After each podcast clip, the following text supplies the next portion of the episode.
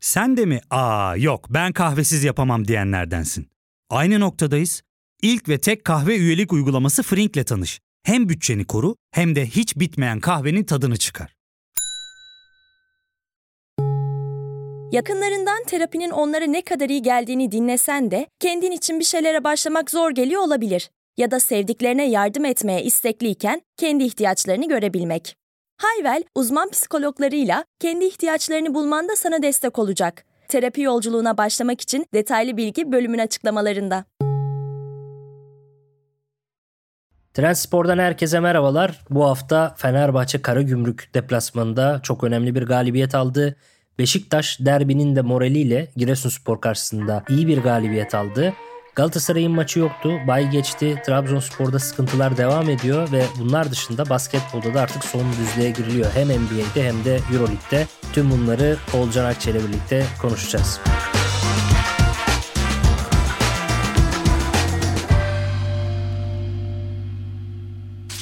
Olcan selamlar. Selam abi. Fenerbahçe Karagümrük'le başlayalım. Tabii. Senin yorumunu alayım önce. Nasıl bir maç oldu? Nasıl bekliyordun? Nasıl gitti? Ya bence çok sıkıcı maçı oldu. Her şeyden önce şunu söylemek istiyorum. Hakikaten şu olimpiyat stadında artık maç oynatmasınlar. Hele ki mevsim koşulları, hava şartları böyleyken kesinlikle bu statta hiçbir müsabakanın yapılmaması gerekiyor. Futbolcusundan teknik direktörüne, oradaki kameramanından spikerine gelen taraftara kadar eziyetten başka hiçbir şey değil. Zaten ülkenin herhalde en kötü yapısı spor anlamında. Yapıldığı yerden tut şekline kadar. En önden bilet alsan yine dürbünle izlemek zorundasın. En ufak yağmur yağıyor artık o soğuktan donuyor mudur nedir bu kadar kaygan bir zemin. Yani çok garip o yüzden hiçbir keyif almadığımı söylemem gerekiyor. Sahada zaten pastan daha çok ayağa kayan oyuncular var. Ya Valencia yaptığı isabetli pastan daha çok ayağa kayıp düşmüştür yani. Çok net bir şekilde.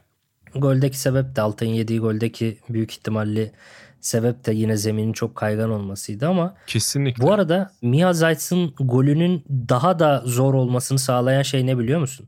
Arkada bir derinlik algısı yok. Tribünler çok uzak ya. Evet. Orada gol daha da zor oluyor. Tribün hemen kalenin arkasında olsa derinlik algısı oluşabiliyor ve kaleyi daha iyi hissediyorsun. Daha iyi görerek vurabiliyorsun. Katılıyorum abi. Arkada büyük bir boşluk olduğu zaman kale de küçülüyor şut attığın yerden. O yüzden Zayt'sın golünün daha da hakkını vermek lazım. Bunu daha önce söylemiştim ve inanılmaz mantıklı gelmişti. Hani zaten dediğin gibi kaleyi odaklamak çok daha kolay yani. Ama kalenin arkasına bakıyorsun bomboş hiç yani koyu giymiş taraftar olsa arkada bir nebze daha etkili olur. Taraftar da yok zaten statta. Belirli bölümleri falan satılıyor. Golü daha da daha da daha da zorlaştıran şey o rüzgarda o topa belki de vurabilmek, o şekilde gönderebilmek. Ya da belki bir yandan rüzgarın da o topun falsosunda etkisi olmuş olabilir. Fenerbahçe ilk 45'te çok iyi bir oyun sergilemedi. Bunun ana sebebi de kesinlikle Ara ve İsmail tercihi aynı zamanda bence İrfancan Kahveci tercihiydi. Şöyle aslında ben bu merkez başlangıcını şahsen negatif buluyorum. Doğru bulmuyorum. Ama Jesus bunu neden yaptı diye düşündüğümde bir mantığını kurabiliyorum. Çünkü karşısında gerçekten son birkaç ayın en formda merkezi olan takımı var. Hakikaten Ricci, Ozdoev, Bertolacci ve oynadığı zaman Şukurov zaten çok formdalar. Aynı zamanda oyuna ağırlıklarını koyabilen bir üçlü. Dördünden üçü hangisi seçilirse seçilsin. Mesela ben Richie'yi hakikaten çok beğeniyorum. Bunlara karşı elindeki en sert iki merkez oyuncusunu kullanmak ve sertlikle beraber merkeze almaya çalışmak bir seçenek olabilir kesinlikle. Ama oynamanız gereken bir müsabakada, topun ayağınızda olması gereken bir müsabakada sizi ekstra kısırlaştıran da iki tercih oluyor Arao ve İsmail. Hakikaten birbirlerine çok büyük zarar veren iki oyuncu bana kalırsa ve kesinlikle tercih ikisi arasında yapılmalı oynadıkları dönemde. Bu anlamda Jesus'un başlangıç kadrosunun çok yanlış olduğunu düşünüyorum. Zaten bu şu çok önemli bir gösterge. Eğer 46'da 2, 57'de 2 daha yani 57. dakika geldiğinde 4 tane oyuncu değiştiriyorsanız ve bunlardan çıkan 2 tanesi İrfan Can'la Will'in ara oluyorsa burada demek ki zaten benim maç planım yanlış. Başlangıç planım yanlış demektir. Ama bunu olumlu bir yandan da bakıyorum. George Jesus hakikaten çok çok erken önlem aldı. Çok çok erken tesisi koydu ve çok iyi değişiklikler yaptı ve zaten bu değişiklikler de maçı getirdi. Zayt'sin golü Arda'nın girdikten sonraki katkısının yanında kornerden yaptığı asist ve benim en beğendiğim değişiklik bek oyuncusunu ısrar etmedi. Ezcan Alioski'yi çıkarıp Bright Osei Samuel'i oyuna koydu. O andan itibaren de zaten Fenerbahçe'nin hücumları daha da akıcı bir hal almaya başladı. Ebrima Coel'in de direkt olarak aktifliği Alioski çıktıktan sonra sıfıra indi ki maç boyunca da Karagümrük'ün bence hücumdaki en iyi oyuncusuydu Coel'i. Cagney'i Samet oynatmadı ki Samet de aslında çok iyi bir performans göstermedi. Ferdi en kötü günündeydi ama Fenerbahçe için çok büyük şans ki Borin de en kötü günlerinden bir tanesini yaşadı. Yoksa bu eşleşmede dünkü Ferdi'nin formuyla beraber hakikaten ciddi sıkıntı yaşayabilirdi Fenerbahçe. Bir noktadan sonra zaten George Jesus bu sezon hiç görmediğimiz haliyle 4-2-3-1'e döndü. Bana biraz garip geldi. Maçın o dakikasında Karagümrük'e karşı Karagümrük'te üstüne haldır haldır gelirken özellikle 2-1'i bulduktan sonra son 15 dakikayı Karagümrük kontrolünde oynadı maçı iki takımda. Ve bu anlamda taktiksel değişiklik, oyuncu değişiklikleri hakikaten Cesus'un bol bol deneme yaptığı ve bol bol aslında bence hamleleriyle de maçı aldığı tabii ekstra Mia Zayt'sın da dönüşü başlatan golüyle Fenerbahçe çok zor bir atmosferden bunu zemin ve stat olarak söylüyorum çok iyi bir takıma ligin aktif en formda takımıydı Karagümrük. Çok değerli bir galibiyet aldı diyebiliriz. 11 maçtır kaybetmiyorlardı. 12. maçta Fenerbahçe'ye karşı kaybettiler. Valla bence Jorge Jesus değişikliklerin hepsinden pozitif sonuç aldı. Ben 2-1'den sonra da yani Fenerbahçe bence öne geçtikten sonra çok daha doğru bir oyun oynadı. Maç 1-1 iken hem Colin çaprazdan kaçırdı. Orada da Altay iyi çıkardı. Golde hatalıydı ama o pozisyonda iyi kurtardı. Bir de Borini'nin üstten avuta vurduğu var. Orada maç mesela iki tarafa gitti geldi o pozisyonlar. İşte Fenerbahçe'nin de var kaçırdığı şeyi. Penaltı pozisyonu var bilmem ne. Hani orada maç gidip geliyordu ama 2-1 öne geçtikten sonra hiçbir şekilde Karagümrük tehlikesi görmedik. Ve yine Fenerbahçe savunma hattını 30-35 metreye çıkardı. O 4-2-3-1 oynadığı bölümde yani. Tabii Karagümrük oyunu aldı ama sıfır pozisyon ve sıfır tehlike. Yani Fenerbahçe kalesine pek yaklaşamadılar. O yüzden bence ikinci yarıyı her haliyle iyi oynadı. İşte bir tek ikinci yarının ilk başındaki 10 dakikada işte o Borini ve Collien'in kaçırdıkları ama ondan sonraki bölümde hep Fenerbahçe'nin istediği gibi oldu işler. Ve genel olarak bence Karagümrük belli bölgelerde, belli konularda zaaf yaşayan bir takım. Ve o konuların üzerine giden bir Fenerbahçe vardı. Mesela duran top.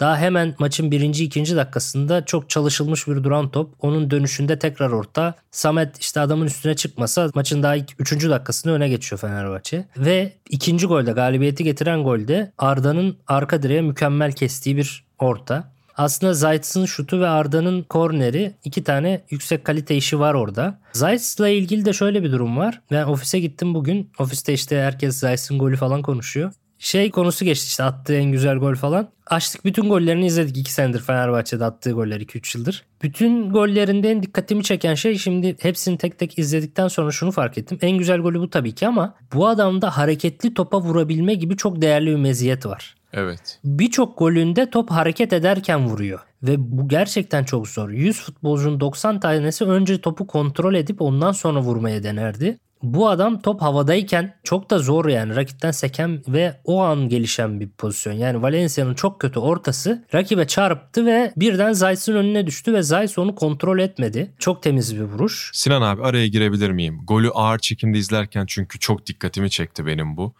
O kadar kıvamında vuruyor ki o yükseklikteki topa. Bacağından biraz daha güç verse senin dediğin gibi 100 futbolcunun bu arada 90'ı onu hakikaten stadın dışına dikebilirdi o kadar iyi oturtmuş ki ayağına.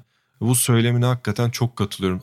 Onu eklemek istedim araya. Bu da çok çok değerli bir özellik. Çünkü bütün futbolcular kontrol etmek zorunda hissediyor çoğu zaman kendisini. Zeiss herhalde buna antrenmanlarda falan özel çalışmış. Hareketli topa gerçekten çok iyi vurabiliyor. Bu da fark yarattı bu maçta. Yoksa hani şurada bir puan kaybı ligi kırabilirdi. Bu arada Jorge Jesus ile ilgili de Flamengo iddiaları çıktı. Başlamak üzere Brezilya ligi de ve Flamengo için bir efsane tabii Jorge Jesus.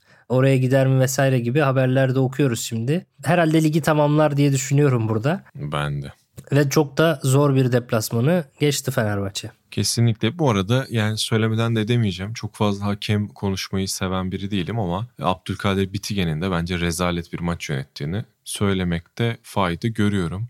Ben mesela penaltıyı vermemenin çok bir izahı yok. Çok net bir şekilde Levent Mercan'ın Valencia'nın ayağına müdahalesi var. Maalesef bazı şeylerin etkisinde kalınabiliyor hakemler tarafında.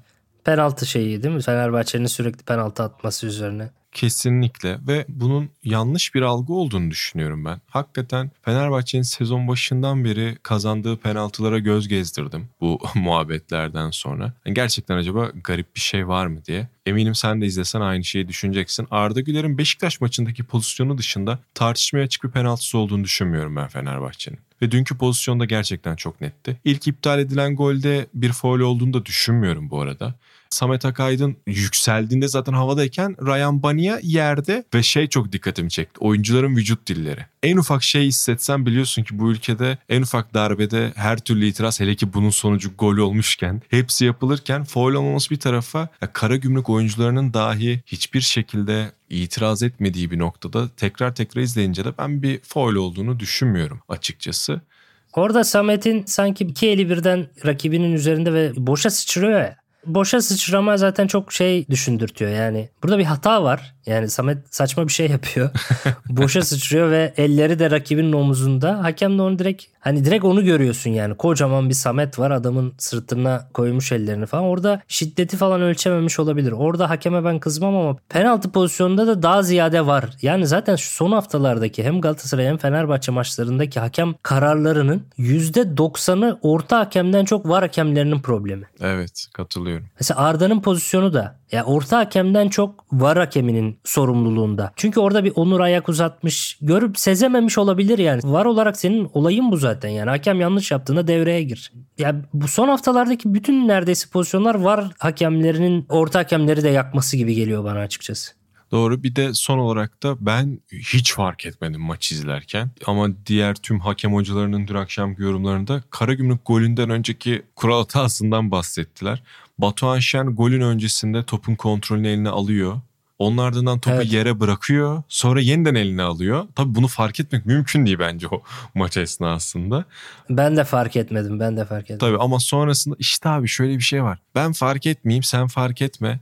Ama var mesela bunları fark etmeli en ince ayrıntıya kadar. Elinde ekran var. Çünkü maç oynanırken de dönüp izleyebiliyorlar sonuçta bu pozisyonları. Bir de onlar o gözle izliyor. Yani biz futbol olarak izliyoruz. Onlar hakemlik olarak izliyor. Yani onların fark etmesi lazım gerçekten. Evet çok garip ya gerçekten. Bilmiyorum abi.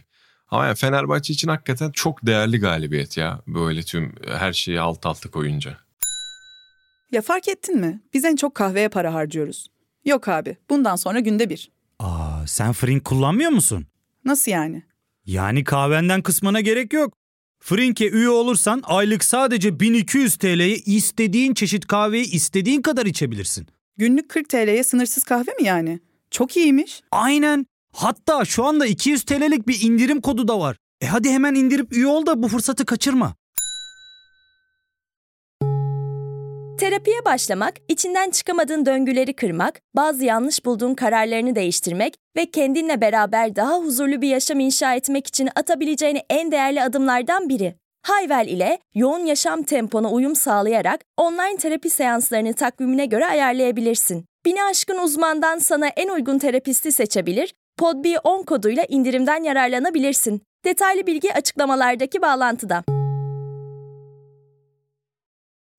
Beşiktaş Giresun'a geçelim mi? Tabii geçelim abi. Beşiktaş çok coşkulu başladı. Zaten Fenerbahçe derbisinden sonra da beklenen bir şeydi. Giresun'da da işler hiç iyi gitmiyor. Ya bakma Ümraniye Spor ve İstanbul Spor kazanamadığı için Giresun ligde kalacaksa kalacak. Evet. Yoksa Giresun için tam bir ligden düşme sezonuydu bu sezon. Çünkü aylardır maaşlar ödenmiyor. Bir sürü futbolcuyu kaybettiler sırf maaş ödeyemedikleri için. Geçen senenin ikinci yarısından beri devam ediyor bu. Ve bu seneki Giresun çok çok daha zayıf bir Giresun. Hırsları, dirençleri tabii ki azalıyor oyuncuların. Yine de bu Fenerbahçe olsun, Galatasaray, Beşiktaş deplasmanları olsun yine çok daha istekli, hırslı oynuyorlar ama burada Beşiktaş da geçen haftaki derbi galibiyetinden dolayı çok daha motive ve konsantreydi. O yüzden 1-0 yenik duruma düşmelerine rağmen çok net bir şekilde toparlandılar ve net bir üstünlükle maçı kazandılar. Ama Abu Bakar'ın pozisyonu, kırmızı kart konusu tabii ön plana çıktı. Yine de kazanabilirlerdi bence. Yani 10 kişi bile kalsalar kazanabilirlerdi. Coşkulu bir Beşiktaş vardı. Ama yine bu maçta da maalesef hakem kararı, hakemin Abu Bakar'ı atıp atmaması falan konuşuluyor. Ama bunlar dışında iyi bir Beşiktaş. Redmond'un Fenerbahçe galibiyetindeki rolünden dolayı yeniden çok motive ve etkili bir oyun oynadığını görüyoruz. Gezal'ın yavaş yavaş toparlanabildiğini görüyoruz. Haftalar sonra iyi bir Beşiktaş vardı ve bir Beşiktaşlı olmamama rağmen Beşiktaş maçı izlediğimde keyif aldım tribünün sahaya etkisini ve Beşiktaş futbolcularıyla tribünün birleşip coşkulu bir oyun oynamasını yine aylar sonra belki ilk defa izleyebildim. Bunlar açısından güzeldi. Beşiktaş adına iyi bir geceydi sanki. Ben de gerçekten Şenol Hoca'nın takımlarını izlemeyi seviyorum abi. Yani bir de eline bu tarz kaliteli bir kadro verilince de hoca bunu gayet iyi kullanıyor. Tabii Valerian İsmail'in oyun tarzından sonra Beşiktaş'a gelmek bir tık başlangıçta sıkıntı yaratmış olabilir o istenen hani senin coşkulu ve arzulu dediğin kısma gelene kadar bir müddet sancı çekmiş olabilir Beşiktaş ama Abu Bakar'ın da hücum hattına eklenmesiyle Redmond'un performans arttırması, işte Cenk Tosun'a olan dokunuş, Raşit Gezal'ın sakatlıktan dönmesi hakikaten Beşiktaş'ın e, çok ciddi bir noktaya doğru evrilmesine sebebiyet verdi. Evet Abu Bakar'ın pozisyonundan bahsettin ve az önce dediğin gibi yine bir var sorunu bu aslında. Zaten ortak kimin oyunu takip ederken görmesi mümkün değil. Ama yani ekran başında bunu izleyip önce Abu Bakar'ın kafa atmasını, onun ardından yumruk sallamasını, normal bir dirsek ya da omuz omuza müdahaleden işte kavga sonucu itiş kakıştan bahsetmiyoruz. Yumruk sallamadan bahsediyoruz burada.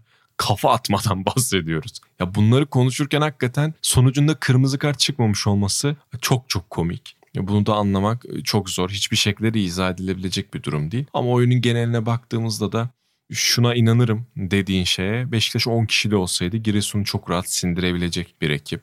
Giresun'u ben çok daha sıkı bir şekilde beklerdim ama ciddi problemler söz konusu tabii. Bu maçta beni şaşırtan şey belki de Redmond'u ödüllendirmek için tabii ki ama Getson Fernandez'in kesik yemesi oldu. Ama Fenerbahçe maçında çok kötüydü Getson. Çok kötüydü gerçekten ama yine de istikrarlı bir performans var ve kolay vazgeçilebilecek bir oyuncu olduğunu da düşünmüyorum Getson'un. Ben Şenol Hoca'nın Ceson'u beğenmediğine dair bir şeyler duymuştum. Gerçekten mi? Çok garip. Evet, insight bir bilgi bu. Yani ilk kötü maçından sonra da Fenerbahçe maçından sonra da hemen kesmesi de o açıdan şaşırtmadı. Bence Sayıs'ın eklenmesi de çok fayda sağladı. Mesela ikinci gole bak sadece iki iyi pas bir iyi şutla 3 harekette gole gittiler. Yani Sayıs orada geriden oyun kuruyorlar. Baskıyı yönlendirmeye çalışıyor Giresun. İşte yan tar yanına versin, arkaya versin falan gibi baskıyı yönlendirmeye çalışıyor. Sayıs onları şaşırtıyor ve ezber dışı dikine bir pas atıyor Gezal'a. Gezal'da kalite adam sırtını dönüyor dribbling yapıyor. O da Abu Bakar'ı çok iyi görüyor. İki tane çok kaliteli pas. Abu Bakar çaprazdan atılmamıştı hazır. Çok sert bir şut ve kaleci Ferhat'ın da zayıf kalıyor refleksleri zaten. Ayakları biraz daha iyiydi de elleri problemli. zayıf refleksi gol. Sadece 3 doğru hareketle. Ama Abu Bakar'la ilgili de şunu düşünüyorum. Son haftalarda çok sinirli. Fenerbahçe maçında da garip garip hareketleri vardı hatırlıyorsun. Taraftarı kızmıştı falan böyle hareket yapmıştı. Bu çok sinirli olmasını da şuna bağlıyorum Olcan. Fark ettiysen çok iri gözüküyor Abu Bakar. Yani kilolu baya baya şişmiş durumda. Ve bu kilosundan dolayı o patlayıcı hızında büyük bir kayıp yaşıyor. Normalde mesela o derbide Zalai'nin buna yetiştiği ve omuz atıp dağıttığı pozisyon var ya. Normalde Abu Bakar alır gider ve gol vuruşunu yapardı yani stoperin gelmesine izin vermezdi o toplarda. Fakat ağır kalıyor artık. Gidemiyor eskisi gibi. Eskisi gibi gidemediği için de bence sinirleniyor.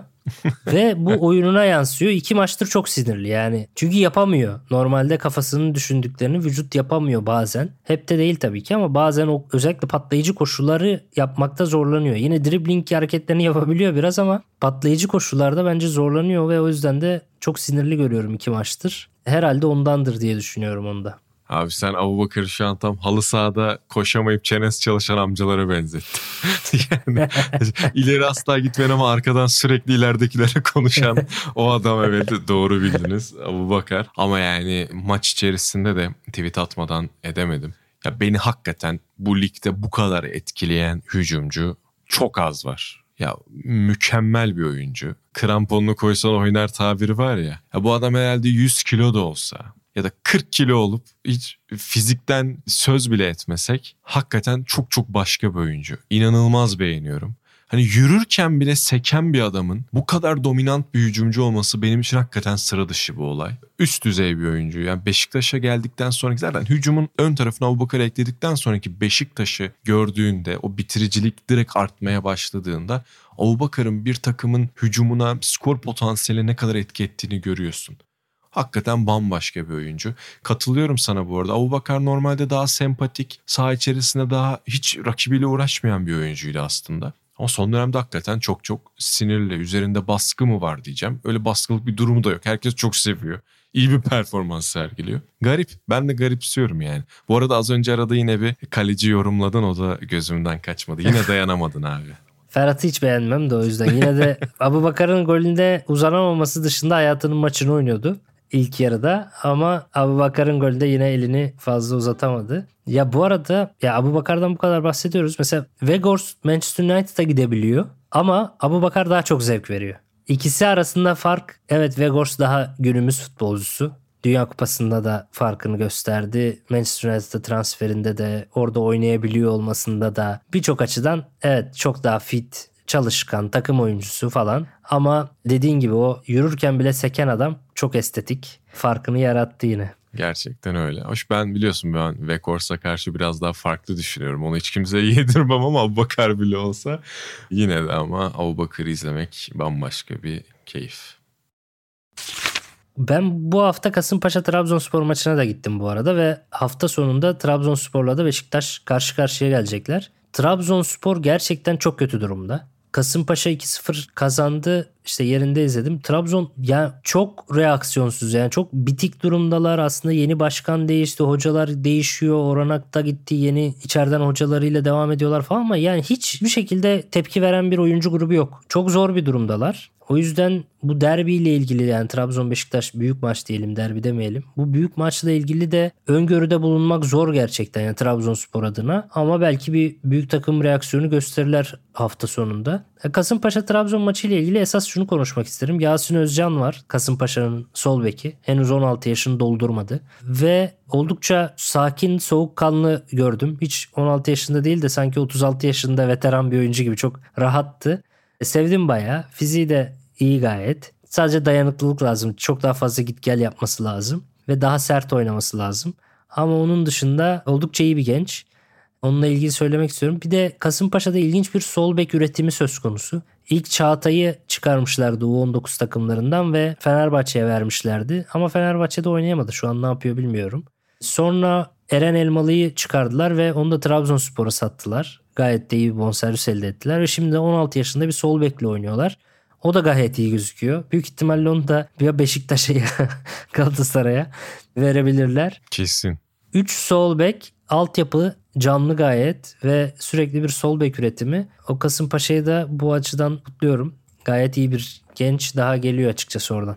Bu arada ülkede de en zor üretim yapılan mevkinin sol bek olduğu ortamda Kasımpaşa'nın böyle bir anda sürekli üretmesi de hakikaten garip. Çağatay bu arada kiralık. Yanlış hatırlamıyorsam Iğdır'da oynuyor. Ama geleceği için çok bir şey beklemiyorum. Ya Sinan abi bizim genç yaş şeyimiz kavramımız biraz farklı. Hani Çağatay yanlış hatırlamıyorsam 21 yaşında olmalı. Çocuğun daha üst seviyede toplasan herhalde 10 tane resmi maçı yoktur. Yani 21 yaşına kadar bu planlamayı yapamaman izahı yok. Hatta yani şimdi konuşurken bir yandan da bakmak isteyeceğim. Yani Iğdır'a kiralamanın bir oyuncuya ne mantığı ya da ne anlamı var? Mevcut kiralama durumu Emir Ortakaya gibi olmalıdır. Derdimi uzun süredir anlatmaya çalışıyorum. Emir takır takır topunu oynuyor ve TFF 1. Lig'de bu genç oyuncuların kiralanması için iyi bir lig. Şimdi bakıyorum Iğdır 3. lig grup 2 takımı. Çağatay burada kendine ne katabilir? 21 yaşında. Oynuyor mu peki? 5 tane maç oynamış. Hiçbirine ilk 11 başlamıyor. Çok garip. Bakıyorum 16 dakika, 1 dakika, 31 dakika, 12 dakika, 11 dakika. Bu nasıl bir kiralama ya böyle? Olmayacak belli ki. Bu arada hakikaten de A takımda bak ondan fazla maçı yok dedim 9 maçı varmış. Kasımpaşa'da 7 maçı, Fenerbahçe'de 2 maçı. Ya ben çok üzülüyorum ama iyi ki işte Eren bir şekilde direkt oynamaya başladı. Trabzon'a gitti. Yasin sezon başından beri neredeyse çok fazla forma şansı buldu. Şimdi oynuyor muhtemelen yine büyük takımlardan birine gidebilecek potansiyelde bir oyuncu. Ya bu bu işi çözmek lazım artık ya. Şimdi Çağatay örneği verince ekstra bir, bir tık sinirlendim. Yani başka ülkelerde 18 yaşında 17 yaşındaki çocuklar minimum 50 resmi maçı ulaşmış vaziyette. Minimum o da yani. Biz hala yani çok garip ya. Resmi maç oynamayan 20 yaşında çocuklar var. Ne adamlar kayboluyor gerçekten. Şimdi de Türk futbolunun Avrupa futboluna örnek olduğu bir konuya geçeceğiz. Biliyorsunuz senelerdir Süper Lig'de çok sayıda teknik direktör değiştirilmesini eleştirirdik. Ama bu konuda hem Premier Lig hem de diğer Avrupa ligleri bizim yolumuzu doğru buldu ve sürekli teknik direktör değiştirmeye başladılar. Premier Lig'de bu sezon geçtiğimiz hafta itibariyle son olarak Chelsea'de teknik direktör değiştirince 13 teknik direktör değişikliğine gidildi ve Premier Lig'de rekor kırıldı. Nisan'ın başı itibariyle 13 teknik adam değişikliği bir rekor oldu Premier Lig'de ve Sadece Premier Lig'de bu konumda değil, diğer Avrupa liglerinde de çok sayıda teknik adam değişimi yaşanıyor. Hatta Freiburg'un teknik direktörü Christian Streich bu konuda bazı açıklamalar yapmış. Olcan istersen onları sen aktar bize. Tabii aktarayım. Ya bu arada şunu da ekleyeyim. Teknik direktör değişiyor. Yerine gelenlerin açıklaması da çok garip. Lampard işte önümüze bakmamız lazım. Tam bir şey Kemal Özdeş açıklaması bu yani. Kötü sonuç ardından Kemal Özdeş açıklaması. Ben Premier Lig hocasının önümüze bakmamız lazım diye bir şey dediğini hiç duymadım hakikaten. Yani bunu yapan bir de Chelsea'nin teknik direktörü olunca çok garip geliyor. Christian da şöyle diyor tarifi imkansız bir baskı var her şeyinde kişiselleştiğini söylüyor. Birçok alanda zorluklar var ancak böyle bir gelişim yolu izlemekte fazlasıyla zor diye eklemiş. Kişilerin hatta çok sayıda şaşıracağınız kadar kişilerin psikolojik sorunlarının olduğundan temel sebebin ise tamamen tükenmişlik olduğundan söz ediyor. Samimi hissetmeyenler var. Bir bağlantı yok onlarla bu aslında sadece kişilerin değil bütün toplumun problemi ve korkutucu diyor. Sportif direktörlerin teknik direktörler gibi anormal bir baskının altında ezildiğini söylüyor ki bence Türkiye zaten buna çok iyi bir örnek. 2-3 maç kaybedince kulüp yöneticiler taraflar aklını kaçırıyor ve sosyal medyada içlerini kusuyorlar. Bu da bana bu arada Türkiye'yi baya baya hatırlattı diyebilirim. Freiburg'dan bahsederken de devamlılık olduğunu ve yapılan şeyleri anlamlandıracak bir tutum sergilendiğini, durumun böyle olmadığı yerlerde işlerin yokuş aşağı gittiğinden bahsediyor ve mega büyüklükteki şirketler vergi ödemiyorlar. Ödemek zorunda kaldıklarında ülke değiştirip ülkelere şantaj uyguluyorlar. Bu neokapitalizmdir ve neokapitalizm yok eder diye bir açıklaması var. Hakikaten hayatı futbolla beraber harmanlamış diyebiliriz burada. Biraz bu şeylere de değiniyor anladığım kadarıyla. Chelsea'ler, özellikle Premier Lig'in dev kulüplerinin işte iş adamları tarafından satın alınması, vergiden kaçmaları, biraz Paris Saint Germain de bunu yapıyor anladığım kadarıyla. Biraz onlara da dokunduruyor yeni Avrupa futbol düzenine de değinmiş oluyor. Bir sistem eleştirisi de yapıyor ve Osmaniye Spor Teknik Direktörü Mustafa Özer'in Radyo Spor'a bir açıklamasını okudum bugün. Tabii o çok durumun farkında değil yani İngiltere'nin de Türklere benzediğinin çok farkında değil muhtemelen. Şöyle bir açıklaması olmuş. Teknik direktör olarak Allah'tan İngiltere'de çalışmıyoruz yoksa aç kalırdık. Adamlar 8-10 yılda bir hoca değiştiriyor demiş. Olaya bambaşka bir perspektiften yaklaşmış artık 8-10 yılda bir hoca değiştirmiyorlar. Artık bizim gibi çok daha sık hoca değiştiriyorlar. Ama diyor ki yani eskisi gibi hoca değiştirdiği zaman bu kadar çok teknik direktör olmuyor tabii piyasada. Yani bizde bir yandan teknik direktör cenneti yani. Hepsi 2 ay o çalışıyor, 3 ay bu çalışıyor. Hepsi bir şekilde dönme dolap. Parasını kazanıyor yani. Biz sektör olarak daha çok karın doyuruyor Türkiye'deki. O açıdan Mustafa Özer haklı ama trajikomik tabii ki bu.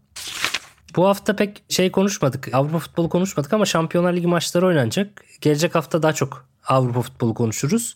Esas NBA ve Euroleague'de tabii ki normal sezonlar tamamlandı ve artık bir playoff heyecanı. NBA'de play-in de var tabii. Biraz bunları konuşalım. Sen beni aydınlat. İstersen NBA ile başlayalım. Memnunum basketbol geçtiğimiz için. Abi bıktım artık. Sürekli futbolun içine çekiyorsun. Biraz daha basketbol konuşabilirsek sevinirim. Yani yok MHK'ymiş, yok şampiyonluk yarışıymış. Gerçek yarış play'inde diyebiliriz. Sonra Euroleague'den de bahsedeceğim. Euroleague daha beter ama orada da bir Fenerbahçe uğursuzluğu var diyebilirim. Bence duyunca şaşıracaksın. Şimdi NBA play'inde doğu tarafında maçlar başlıyor. Miami Atlanta'nın galibi doğunun yedincisi olacak. Toronto Chicago'nun galibiyle Miami Atlanta'nın mağlubu arasında oynanacak maç ise 8. sıradan playoff'a giren takım belli edecek. Kimisine göre bu sistem çok sağlıklı olmadı NBA için ama şahsen bana fikrimi sorarsan ben hakikaten iyi olduğunu düşünüyorum. Bu eskiden yoktu ya. Ne zamandır var play-in sistemi? 2-3 sezondur var abi. Hı, Ben takip ederken yoktu evet.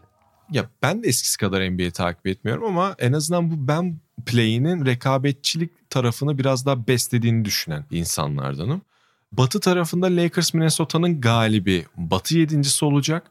Oklahoma City New Orleans'ın galibiyle Lakers Minnesota'nın mağlubu arasında oynanacak maçın galibi de 8. sıradan playoff'a giren takımı belli edecek. Play-in maçları salıyı çarşambaya bağlayan gece başlayacak. Cuma cumartesiye bağlayan gece de sona erecek. Bazı güzel detaylar da var NBA'de. Sacramento 17 sene sonra ilk kez playoff yapıyor. Wow. Phoenix Suns Bu 17 yıl önce Vlade Divac'ların olduğu Sacramento herhalde. Weber vardı. düşününce 2005-2006 olabilir. Tabii ben o dönemde 9 yaşındaydım. NBA'den haberim yoktu ama Hidayet'in herhalde hala Sacramento'da. Bak o dönem izliyordum NBA'yi ve o Sacramento'nun ilk beşini ezbere biliyorum. Mike Bibby, Doug Christie, Peja Stojakovic, Weber ve Vlade Divac. Vay vay vay vay Sinan Yılmaz gerçek bir NBA gurmesi olduğunu e, burada kanıtlıyor.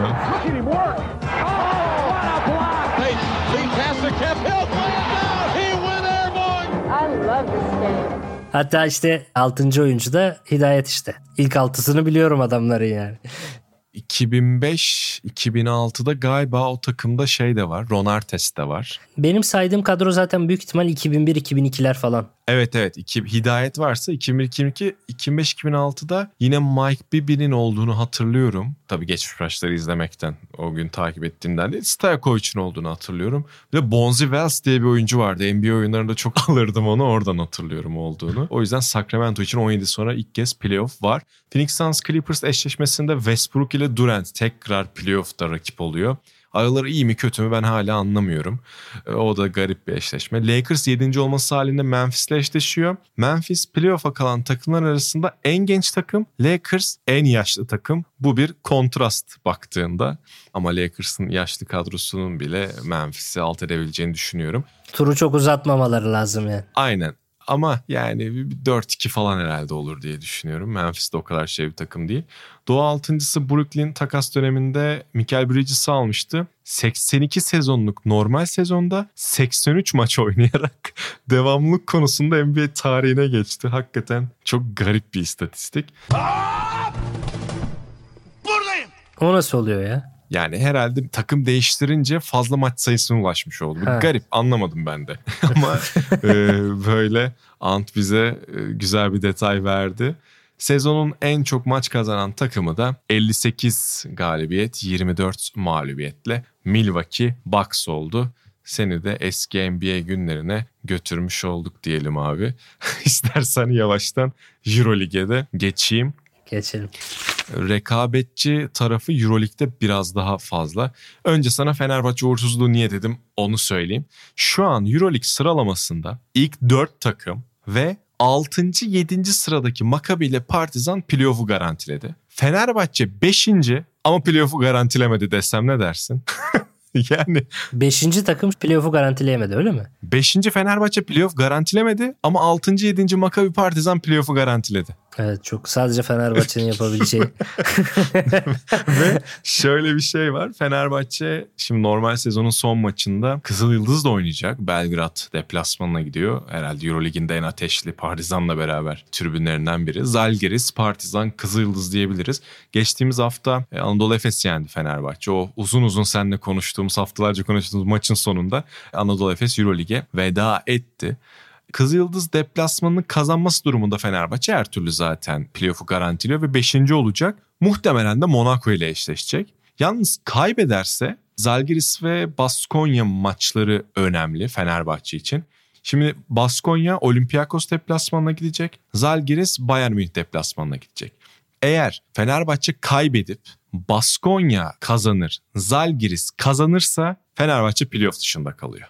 Ama Fenerbahçe kaybettikten sonra biri bile kaybetse Fenerbahçe her türlü yine Euroleague playoff'un içine. Yani bir mucize lazım aslında baktığında. Çünkü ben Fenerbahçe'nin Kızıl Yıldız'ı yenme ihtimalini yüksek görüyorum. İşte Olympiakos'un da Baskonya'yı yenme ihtimalini yüksek görüyorum. Ama inan bana hiç belli olmaz. Vallahi belli olmaz yani. Fenerbahçe şey böyle var. bir ihtimal yakalamışsa başarabilir diyorsun. İnan bana olmaz diyemem. Yani Hakikaten olmaz diyemem. 2006'yı 2010'u yaşamış bir Fenerbahçeli olarak niye olmasın diyorsun. Aynen öyle. Bir bakmışsın pazartesi ağlıyorum yani yeni. Euroligi konuşurken. Garip. Playoff'lar 25 Nisan'da başlayacak. Maçlar uzarsa 10 Mayıs'ta sona eriyor en geç. Ve Final Four 19-21 Mayıs'ta Litvanya'da, Kaunas'ta. Olası eşleşmeleri de söyleyip yavaştan ben kendi sıramı savayım istersen. Programı da kapıyor olacağız zaten yavaştan. Olympiakos, Zalgiris ya da Baskonya ile eşleşecek. Real Madrid, Maccabi, Barcelona, Partizan ve Monaco, Fenerbahçe olacak. Eğer burada konuştuğumuz gibi işler giderse. Monaco'ya karşı da herhalde Fenerbahçe daha favoridir değil mi? Aynen öyle. Fenerbahçe'nin Monaco ile eşleştiği takdirde hakikaten ciddi bir Final Four şansı var. Yani hiç bence sezon başında beklentiye girilmeyen bir sezonda böyle bir ihtimal doğabilir. Çünkü diğer takımların hepsinin basketbolda bir ekol olduğunu biliyorum ve hepsini çokça duydum ama Monaco'yu öyle basketbolda çok duymamıştım. Yani Barcelona, Partizan, Real Madrid, Tel Aviv, Olympiakos hani bunların hepsini çokça duydum. Monaco'yu o kadar bilmiyorum. Herhalde yeni yeni mi atılım yapıyorlar? İşin şakasını da yaptık ama Fenerbahçe tabii kazanır umarım ve playoff'ta da Monaco'yu da geçip Final Four bileti alır yeniden. Tabii İşan Monaco yani yeni takımlardan biri ama çok iyi bir koçları var. Hakikaten transferin gözdesi olan da oyuncuları var. İşte Mike James, Okobo var, Alfa Diallo var, Matiunas var. Matthew Strazel var. Garip bir kadro yani şey nasıl desem böyle çok yıldız isimli olmayıp ama ligin en keyif veren takımları olur ya futbolda da. Adana Demirspor gibi düşün abi anladın mı?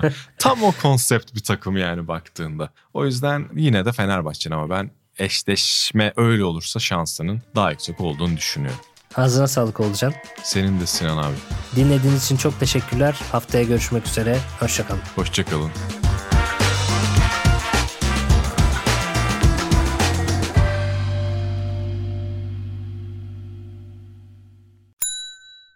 İlk ve tek kahve üyelik uygulaması Frink, 46 ildeki 500'den fazla noktada seni bekliyor. Açıklamadaki kodu girerek sana özel 200 TL'lik indirimden faydalanmayı unutma. Hadi sen de Frink üyeliğini başlat, kahven hiç bitmesin. Hem bugününe hem yarınına katacaklarıyla terapi yolculuğuna ve daha iyi hissetmeye bugün Hayvel ile başla. Açıklamadaki linkten Hayvel'i indir, ücretsiz tanışma görüşmelerinin ardından bütçene uygun seans paketini seç ve terapi yolculuğuna başla.